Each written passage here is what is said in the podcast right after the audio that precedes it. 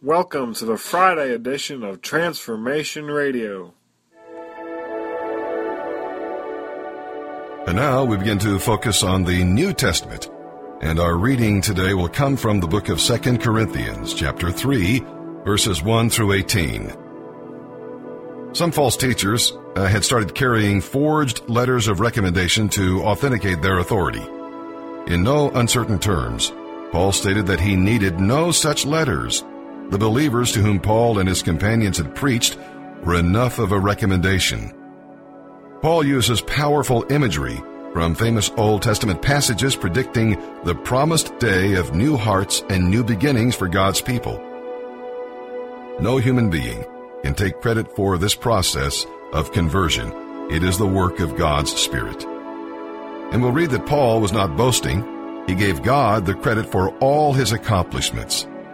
While the false teachers boasted of their own power and success, Paul expressed his humility before God. No one can claim to be adequate without God's help, as no one is competent to carry out the responsibilities of God's calling in his or her own strength. And we'll uh, read today here in this passage of Scripture that Paul recalled the stone tablets on which God had written the Old Covenant, calling it the Old Way. He identified the law, although leading to death, is nonetheless glorious because it was God's provision and proof of his intervention in the life of his people. But that which was summarized on stone is nowhere near as glorious as what came with the new way, life in the Holy Spirit. When Moses came down from Mount Sinai with the Ten Commandments, his face glowed from being in God's presence. Moses had to put a veil over his face to keep the people from being terrified by the brightness on his face and uh, from seeing the radiance fade away. The veil kept them from understanding references to Christ in the scripture. When anyone becomes a Christian, while that veil is removed, it's taken away, giving eternal life and freedom from bondage. That person can then be like a mirror reflecting God's glory. And now let's begin our reading today, here in the New Testament. August 29th, the New Testament, 2 Corinthians chapter 3 verses 1 through 18. Are we, Paul and his co-workers, beginning to praise ourselves again? Are we like others who need to bring you letters of recommendation or who ask you to write such letters on their behalf? Surely not. The only letter of recommendation we need is you yourselves. Your lives are a letter written in our hearts. Everyone can read it and recognize our good work among you. Clearly, you are a letter from Christ, showing the result of our ministry among you. This letter is written not with pen and ink, but with the Spirit of the living God. It is carved not on tablets of stone, but on human hearts. We are confident of all this because of our great trust in God through Christ. It is not that we think we are qualified to do anything on our own. Our qualification comes from God. He has enabled us to be ministers of His new covenant. This is a covenant not of written laws, but of the Spirit. The old written covenant ends in death, but under the new covenant, the Spirit gives life. The old way, with laws etched in stone, lead to death, though it began with such glory that the people of Israel could not bear to look at Moses' face. The old way with laws etched in stone led to death, though it began with such glory that the people of Israel could not bear to look at Moses' face. For his face shone with the glory of God, even though the brightness was already fading away. Shouldn't we expect far greater glory under the new way now that the Holy Spirit is giving life? If the old way, which brings condemnation, was glorious, how much more glorious is the new way, which makes us right with God. In fact, that first glory was not glorious at all compared with the overwhelming glory of the new way. So if the old way, which has been replaced, was glorious, how much more glorious is the new which remains forever? Since this new way gives us such confidence, we can be very bold. We are not like Moses, who put a veil over his face so the people of Israel would not see the glory even though it was destined to fade away. But the people's minds were hardened, and to this day, whenever the Old Covenant is being read, the same veil covers their minds, so they cannot understand the truth. And this veil can be removed only by believing in Christ. Yes, even today, when they read Moses' writings, their hearts are covered with that veil, and they do not understand. But whenever someone turns to the Lord, the veil is taken away. For the Lord is the Spirit, and wherever the Spirit of the Lord is, there is freedom. So all of us who have had that veil removed can see and reflect the glory of the Lord. And the Lord, who is the Spirit, makes us more and more like Him as we are changed into His glorious image.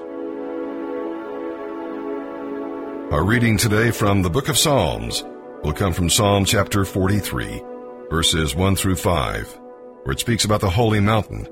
Well, the holy mountain is Mount Zion, of course, in Jerusalem, the city that David named as Israel's capital. The temple was built there as the place for people to meet God in worship and prayer. You hear the reference quite often in scripture about going up to Jerusalem.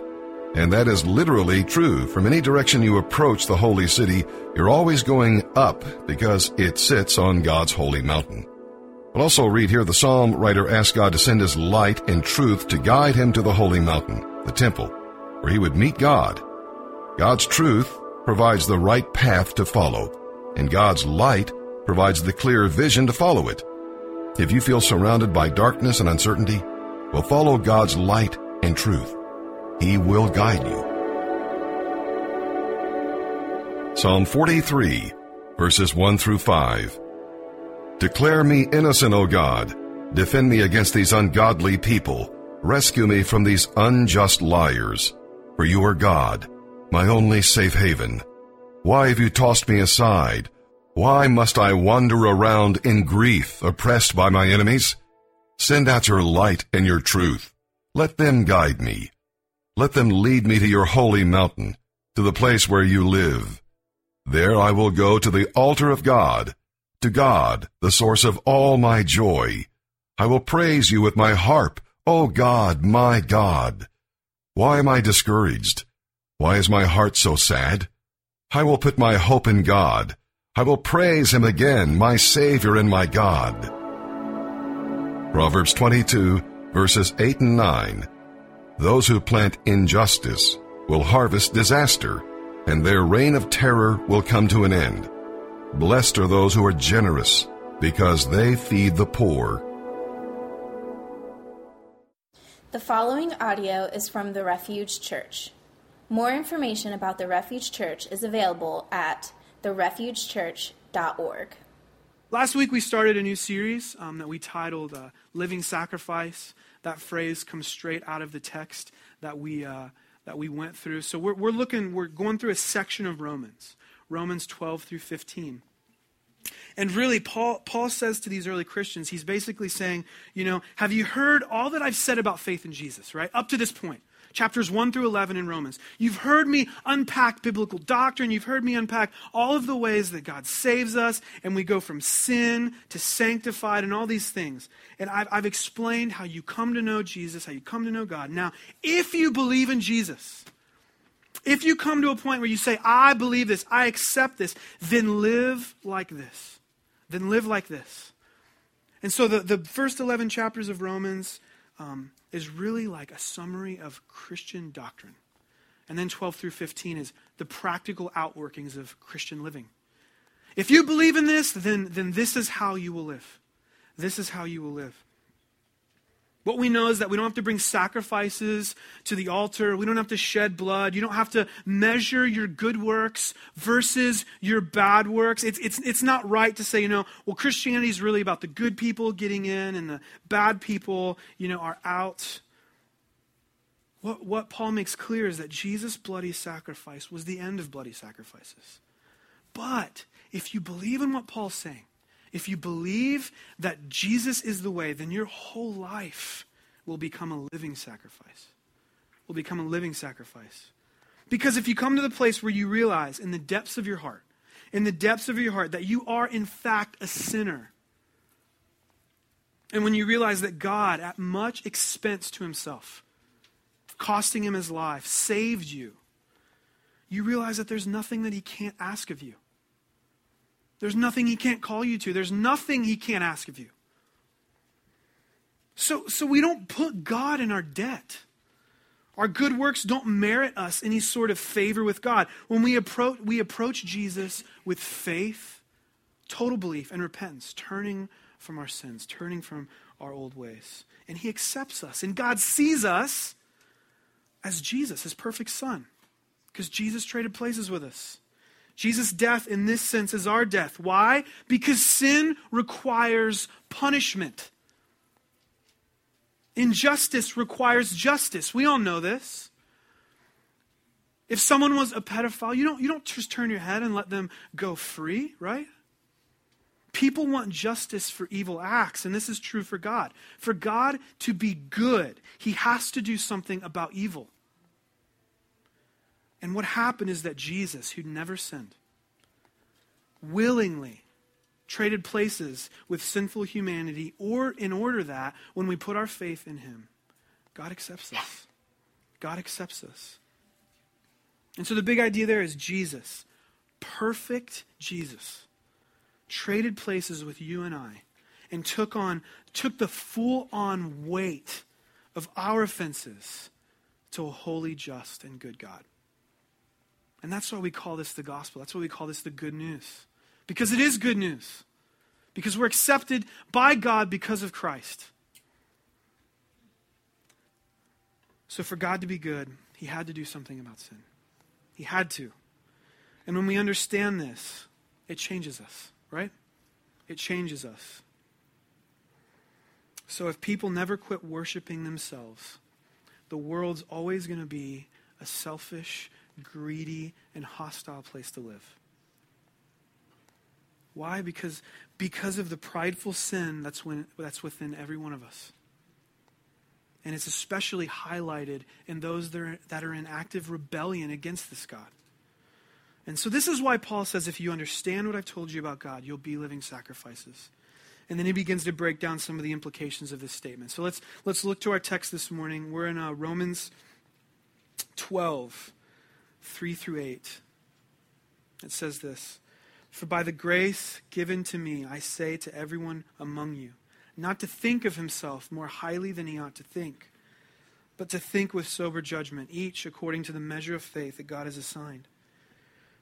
For as in one body we have many members, and the members do not all have the same function, so we, though many, are one body in Christ, and individually members of one another having gifts that differ according to the grace given to us. Let us use them. If prophecy, in proportion to our faith, if service, in our serving, the one who teaches in his teaching, the one who exhorts in his exhortation, the one who contributes in generosity, the one who leads with zeal, the one who does acts of mercy with cheerfulness. So there's a lot in here, but what we're going to look at is, is just three aspects of this. And so, and so first, the, the big thing that we're going to say is, is, is don't think less of yourself, but think of yourself less. And we're going to unpack what that means. Secondly, we see, we see this non negotiable commitment to the local church. And then lastly, we see that, that all of us have gifts. And Paul exhorts us to use them within the context of the local church. So first, don't think less of yourself, think of yourself less. So what do we what do we mean by that? Well, first of all, I kind of stole this phrase somewhere. Tim Keller used it in one of his sermons somewhere. But let's look at verse 3. He says, For the, by the grace given to me, I say to everyone among you not to think of himself more highly than he ought to think, but to think with sober judgment, each according to the measure of faith that God has assigned. And so here, Paul is reiterating this idea of being a living sacrifice. Um, but he's using more direct, he's using um, understandable language. And, and in effect, what he's saying is hey, listen, this isn't, this isn't all about you. This Christian thing isn't all about you. Christianity isn't simply about your preferences and your comfort and your personal successes. And so the phrase, the phrase here, sober judgment, in the Greek means to be sane, to be sensible, to think and live wisely in self control over one's passions and one's desires.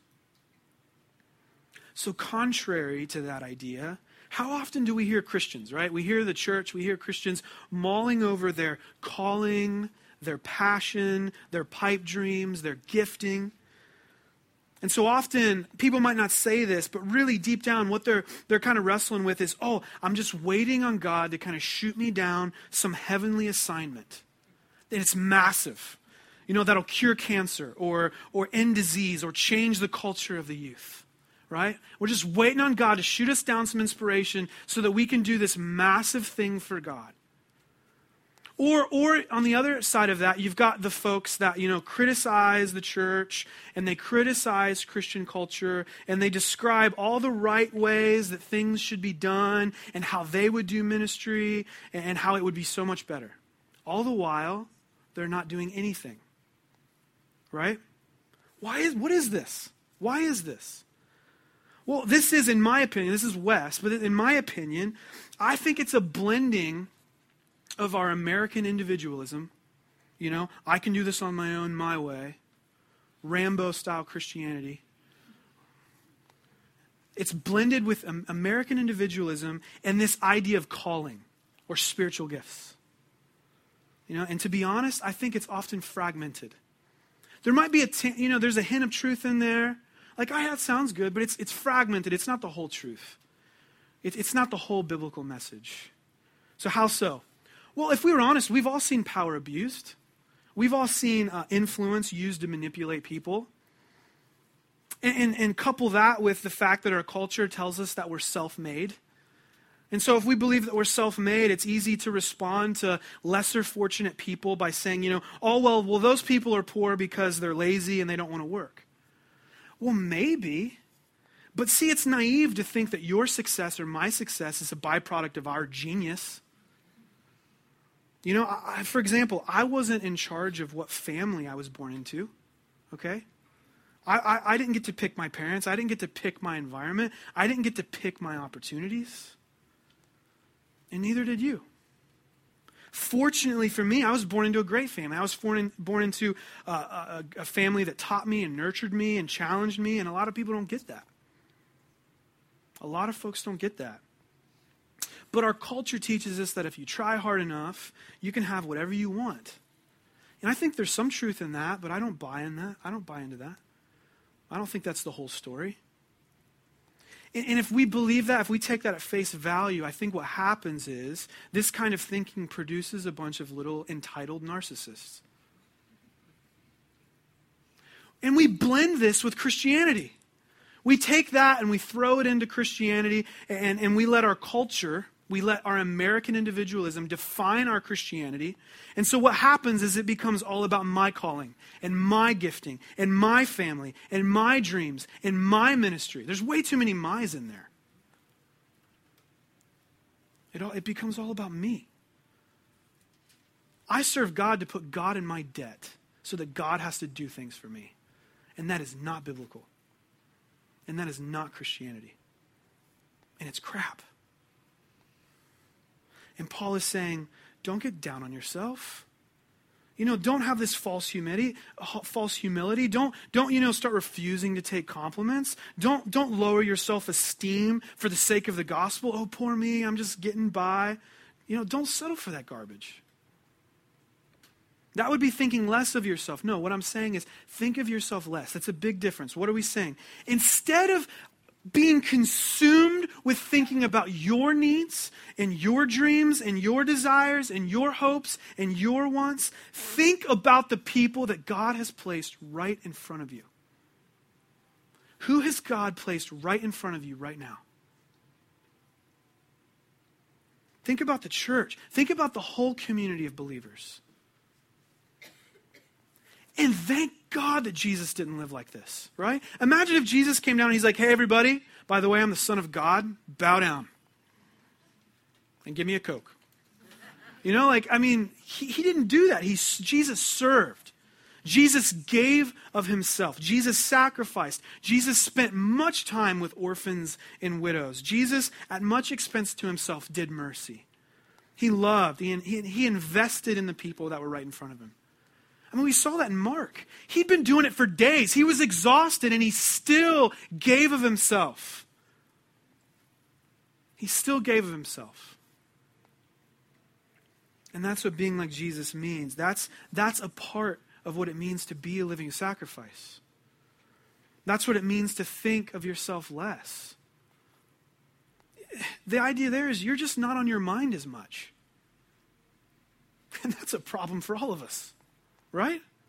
If we were honest, even the good stuff we do, most often is selfish.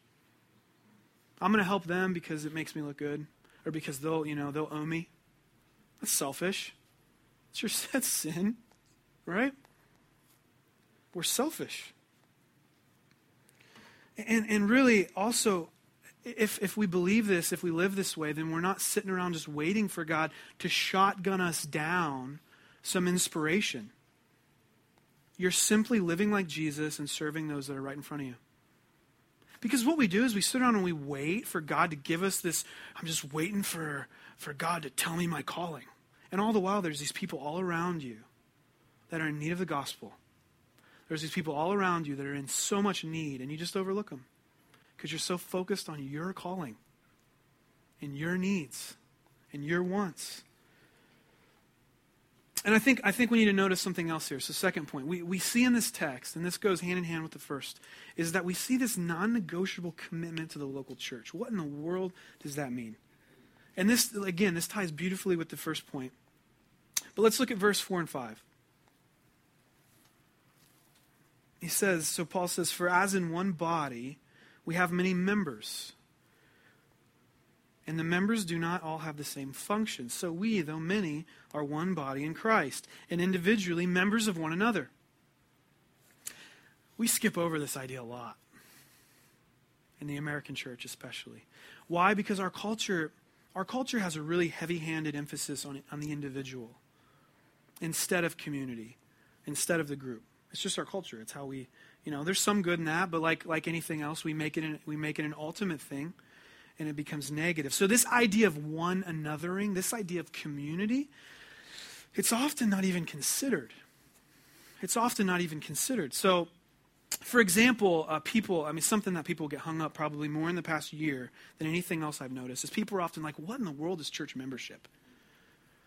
Like I don't, I don't, I don't see the words church membership in the Bible, and they'll just go on and on, and and, and I get it. I lovingly just listen, but I've got this on this, I've, I got this on the screen. But really, church membership is language we use that embodies the idea of a radical commitment to one another as a local church. Church membership is language we use that embodies the idea of a radical commitment to one another as a local church.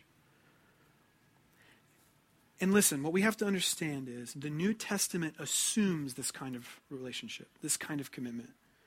Paul would, you know, Paul in his writings, when you just, when you really dissect and read all of his writings, Paul would be like, duh. Of course you're supposed to be responsible for one another. Of course you're supposed to be generous with one another. Of course you're to correct one another. Of course you're, you're to train one another. There's no biblical precedent for solo Christianity or Lone Ranger Christianity or, or Rambo style Christianity where you take on, you know, mm, you, you do this thing for Jesus. There's no precedent for that. And I, you know, I've read, I've read the articles and their books that have been written, and, and there's a lot of stuff coming out here recently, especially with this idea that, you know, I'm a Christian and I don't go to church or, um, or you know, I'm a Christian and I'm not involved in a local body of faith. And I, along with 2,000 years of church historians, would say that that's explicitly unbiblical. It's not like a maybe, a gray. It's like the New Testament doesn't even have a category for that. And so the question is can I be a Christian and not be committed to a local church? And in essence, in essence, listen, that's like asking, how abnormal of a Christian can I be and get away with it? How abnormal of a Christian can I be and get away with it? Because again, there isn't a category for that. And it doesn't fit at all with, with all the teaching about community and accountability and discipline and the responsibility of church leaders and serving and deacons and on and on and on and on. So the answer I would give is if I, I understand that some of this is case if somebody has an extreme situation with their health or whatever. But I would say if you're deliberately not committed to a local church, you're being actively rebellious against what the Bible teaches. So this is just one example among many. Again, again the text says 4 and 5, for as in one body we have many members, and the members do not all have the same function. So we, though many, are one body in Christ, and individually members of one another. Let that sink in. That's not me. I didn't write that. And the reason I'm harping on this isn't because I like to or it makes me feel good. The room got really quiet, but because I feel like I need to.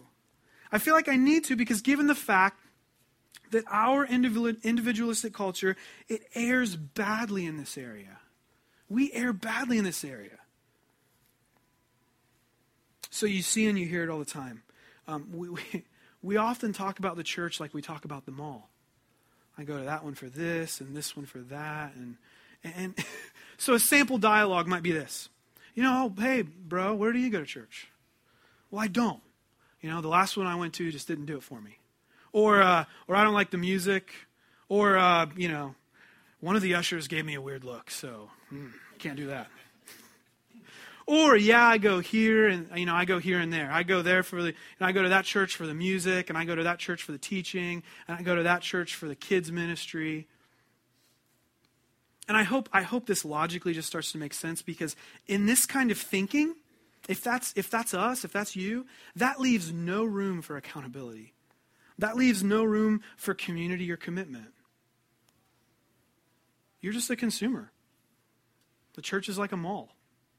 You know, they make better T-shirts, so I'm going to go over there. This is on sale, so check this one out. Right? That's what we do. And I'll say this. This, this should be duh, but we, we get so offended so easily. And I just want to say there's no perfect group of people. There's no perfect group of people. Where there are people, there is sin. Okay? And so, with any church, you're going to find sinners. You're going to find hypocrites. You know, people are like, oh, the church is a bunch of hypocrites. I'm like, so are you. You should feel like family when you go. and this whole idea of commitment is right here in this passage. I mean, let this sink in. Verse 5 says, So we, though many, are one body in Christ. And this is the big one. And individually members of one another. Do you see it? Paul is saying you're members of one another. You're responsible for one another. You're family with one another. There's no room for isolated Christianity. And how I pray that, that the American church begins to see this and repent of this and change this. We're called to commit to a local church, to serve it, to give to it, and be held accountable by it. This might sound radical to you, but that's, listen, you got to understand that's because we live in America. It's what the New Testament teaches. So when someone asks us, where do you go to church? Well, our response should be something in the sense of, you know, brother or sister, whatever, whatever language, bro, we are the church. But I gather with this group of believers over here, or over here, or whatever. Because, see, the church isn't a building or a program or a place to be spiritually entertained and served. The local church is a gathering of radically committed believers of Jesus Christ, who, though many, are one body in Christ. And listen, I know what some of you are thinking. This isn't an infomercial to become a member of, of Refuge Church. Many of you already are. And, and, and if you aren't, listen, pursue biblical membership somewhere, okay? Pursue membership somewhere. Become a member of a church that preaches the whole counsel of the Bible, that worships Jesus alone, that rightly performs the sacraments of communion and baptism, and that takes Christian community seriously. Become a member of a church like that. And if it's not here, praise God. Just become one somewhere. Commit to people, commit to other believers, become more like Jesus, and invest your resources in that church. One more quick example, and then we'll move to the last point. If you're not committed to a local church, okay? And committed is the key word there. Word there. What will happen is this: when hard times come, because they will, they will come. Um, when temptation comes, because it will. When you're wrestling with the practical outworkings of what it means to live like Christ in some real, real life scenario at work, what do you do? What do you do? The New Testament church gives us a clear picture of early Christians bearing one another's burdens, calling each other out on their sins in loving and redemptive ways, serving members in need, meeting together in homes, eating together, praying together, doing life together. That's what the that's the New Testament church. And so if you're engaged in that, if, if you're in that, and you have to pursue it. You're not just waiting on somebody to call you your name. And you know, you have to pursue that. And when you're engaged in that, you're not going to be able to stay in sin. Why? Because you're going to have brothers and sisters in Christ that love you enough to ask you tough questions, to encourage you when you need encouraged, and to talk you through difficult situations. And it's going to be messy, it's not going to be perfect, but you're not going to be able to stay in sin. So, without a radical level of commitment, there's no real hope for biblical gospel transformation. There's no hope for gospel centered community. There's no real, there will be no manifestation of the New Testament church without that kind of commitment. So, this is why we need the radical commitment. We need to be radically committed to a local church. And this is a non negotiable in the New Testament. Last point. Thirdly, we all have gifts. So 6, 6 through 8 talks about how we all have gifts and we must use them in the context of a local church. So let's read 6 through 8 again. Having gifts that differ according to the grace that's given to us, let us use them. If prophecy, in proportion to our faith. If service, in our serving. the one who teaches in his teaching, the one who exhorts in his exhortation, the one who contributes in generosity, the one who leads with zeal the one who does acts of mercy with cheerfulness.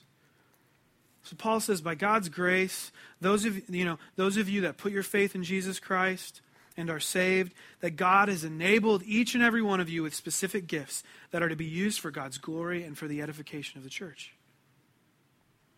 You know, not for selfish gain. And so, prophecy, service, teaching, exhortation, generous contribution, leading, mercy. Paul gives seven examples of gifts here um, the, that God gives to his saved people for the use of the betterment of the body of Christ, the church. Hopefully, we see that. So begin to ask yourself how has God uniquely wired me? How has God uniquely gifted me? What passions and desires has God put in my heart that I can utilize for the glory of God and for the building up of the local church? And so this infers this infers that it's not the pastor's or the teacher's jobs to do all the ministry within the local church. This is a common misunderstanding, especially in the professionalization of, of church pastors and staff. So, so my pr- primary job is to go before God in prayer, to study God's word, to wrestle through opportunities and challenges with the elders, to cast vision, along with training and equipping, um, you know, people for the work of ministry, according to Ephesians 4. So, my calling is to feed the church, to teach the Bible, to protect the church by confronting false teaching and those that might try to manipulate or corrupt members. My role is to disciple leaders and to pray for the church. Biblically, those are the primary, I mean, there's other stuff, but those are the primary roles for, for pastor elders. And so the Bible uses this metaphor of a body to say that the church is like a body. Each person is a different part of the body meaning that we need everyone to utilize their God given gifts in order for our body to function in health and efficiency. So, again, what are your gifts? What are your gifts? What are your passions? What can you do to bring glory to God and to build up the local church? Use your gifts. For some, it's serving. You know, you're just a, you're just a server. You love to serve. For, for some, it's prayer and encouragement. For some, it's leadership and mobilizing different teams and strategies. For some, it's administration. For some, it's mercy. You feel called to help those who can't help themselves. The orphans and the widows, like we see in Acts 6. How has God uniquely wired you and uniquely placed you to bring glory to his name and to edify and build up the church? And some of us, what we need to do is we need to repent because we need to turn, we need to confess. We, have been we've sinned in this area because because we haven't been we've been in active rebellion against God in this area because we haven't been committed to a local church. And we've been doing so um, on purpose. Some of us need to pray and ask God to forgive, you know, ask Him for forgiveness for just not loving His church. And again, there will never be a perfect church. And there will never be perfect people. And so it's our responsibility to do the best we can to love and serve and lead the local church, to look as much like Jesus as possible. And that means we're going to have to do a lot of confessing and repenting. It means I have to do a lot of confessing and repenting. But the message Paul is giving here is in radical opposition to solo Christianity. This is in radical opposition to autonomous living. We're being called into the uncomfortability of living with our masks off, if you will. We're, we're called into the uncomfortability of being honest. We're called into the uncomfortability of becoming vulnerable. We're called into the uncomfortability of giving ourselves for the cause of Christ. And you know, what happens is when we start to think this way, there's those thoughts that come in our head. What if they use what if they use my honesty against me? What if what if they talk bad about me? What if they might, you know, they might become jealous of me or they might try to hurt me? And friends, in closing, we have to remember who's gone before us. Jesus is the prototype example of someone who became vulnerable to the point that it cost him his life. Jesus became vulnerable to the point that people accused him of being a drunk and a glutton, someone who hung out with prostitutes. Jesus became vulnerable to the point that he was betrayed by his closest friends. Jesus became vulnerable to the point that falsely accused, he was beaten, mocked, and was ultimately nailed to a cross. And he did this for the very people who deserted him, the very same people who'd beat him, the very government that condemned him. And, and what we have to, and where it becomes personal is you have to realize that he did this for you. That he did this for you. That right now in this room, condemned, you sit. A sinner and a hypocrite. And the cross of Jesus is still enough for you. Jesus' suffering was the ultimate suffering, so that in our little sufferings, our little trials, our little, our little you know, things that, that really take us off course, he, he, he did the ultimate suffering so that we could be with him, so that we could know him. So that in our little sufferings, we become more like him. And, and and make it even more personal, we have to realize that you're not, you know, I'm not a nobody. You're not a nobody. The Bible teaches that you're an image bearer of God eternal. And at much expense to himself, he suffered to have relationship with you. And this relationship trumps all other relationships. This relationship with the triune God is the relationship we're all made for. This is the relationship that we all crave for. And because of Jesus Christ, it's made available to each of us. So put your hope in Jesus today. Put your faith in Jesus. Don't, don't think less of yourself, but because you don't have to prove yourself to anybody, because God welcomes you in, because of what he did on the cross, because God accepts you in Christ, you can think of yourself less. Commit to a local church. Engage in using your gifts to serve a local church. Be a living sacrifice. Let's pray. God, thank you for your word. Thank you that you reveal yourself in your word. That you're so gracious to us. Man, I love Ephesians 6 that even when we were sinners, you died for us. All that we would know the grace that you had on the cross. We don't even have a category for this, but that you could look out and you could say, Father, forgive them, for they know not what they do. Help us to have that kind of forgiveness. God, grow that kind of grace in us. And I pray that we'd all be con- compelled to be followers of you because no one else lives like that. No one else could respond like that. We've seen people respond in vengeance and, and, and, and anger and rage, and, and I'm going to get them back because they hurt me. And you did the exact opposite.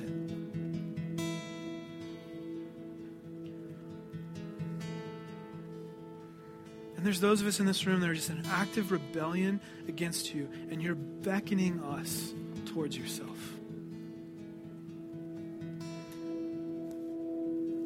Just like you did on the cross. You're the ultimate example of vulnerability. You're the ultimate example of honesty. You're the ultimate example of a deep, deep, loving commitment. And I just pray that God, we would this morning repent of this sin. We'd repent of our shortcomings. We repent of just our rebellion against wanting to just be autonomous and wanting to do our own thing and, you know, taking bits and pieces of the Bible and trying to apply it and in turn being our own little God. I pray that we would surrender to you this morning. We praise you. Amen. Thank you for listening to audio from the Refuge Church in Grove City, Ohio. For more information about the Refuge Church, please visit therefugechurch.org. And that'll do it for today's podcast. Everyone have a safe and blessed weekend and make sure to tune in next time to Transformation Radio.